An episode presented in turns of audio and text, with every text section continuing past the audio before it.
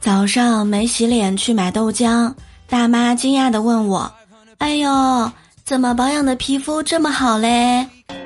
应该是把我当成同龄人了，尤其是我还穿了件花棉袄。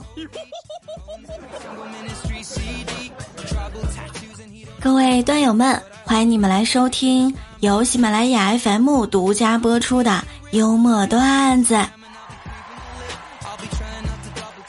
我依然是感觉世界上最美的风景都不及回家的路的主播聊聊。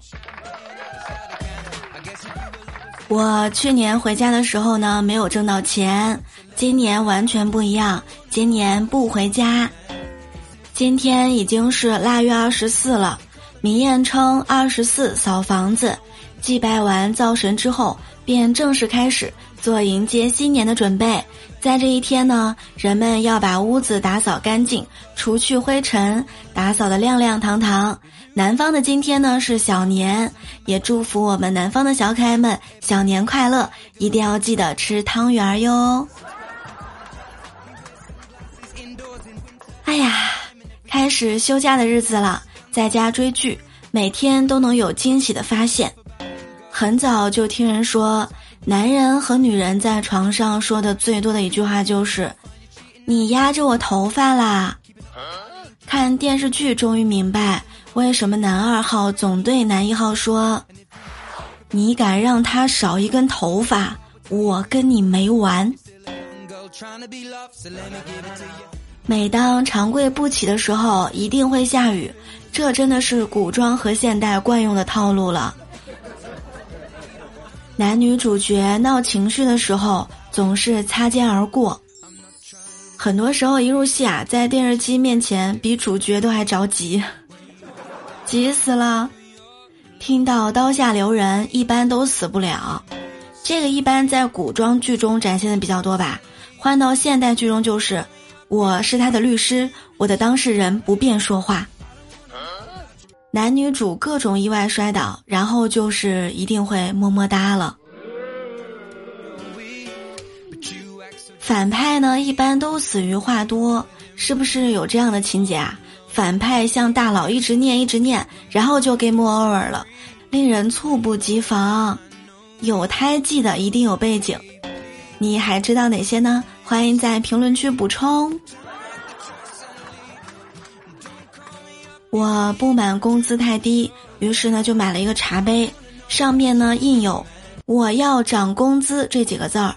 每回开会的时候，我都会把茶杯上印有字的那一面对着老板放。结果今天开会，老板手里拿了一个茶叶蛋，放在桌上，对着我滚来滚去的。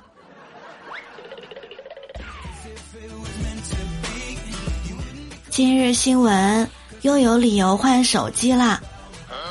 一月十九号的时候呢，在辽宁营口，一个女子和朋友们呢在室外泡温泉，但是手机放在了那个水池台上，被冻住了。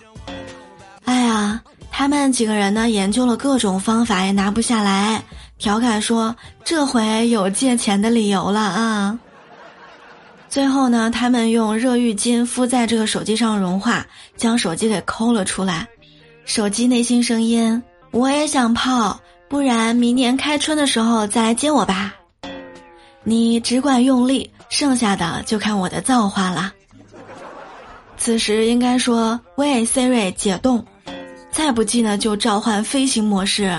咦，你是认真的吗？感觉有被冒犯到。前两天在网上看到一位妈妈发的图文动态，内容呢是这样的：我的好儿子，一学期下来，老师写的素质报告单，这个评语完全是老师给他量身定做的。两岁多的时候呢，就送去幼儿园了，现在也成长了很多。感谢老师的辛苦付出。老师的寄语是：你的身手非常敏捷，老师总是满教室的追着你跑，一会儿扑到桌边把你从桌上抱下来，一会儿冲出教室把你给追回来，你大大提高了老师运动的机会。新的一年，老师希望你更乖、更听话。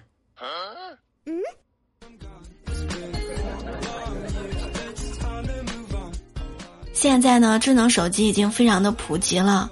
我还记得刚教会我爸妈在网上搜索，我看他们的最近搜索记录都是：怎么长生不老？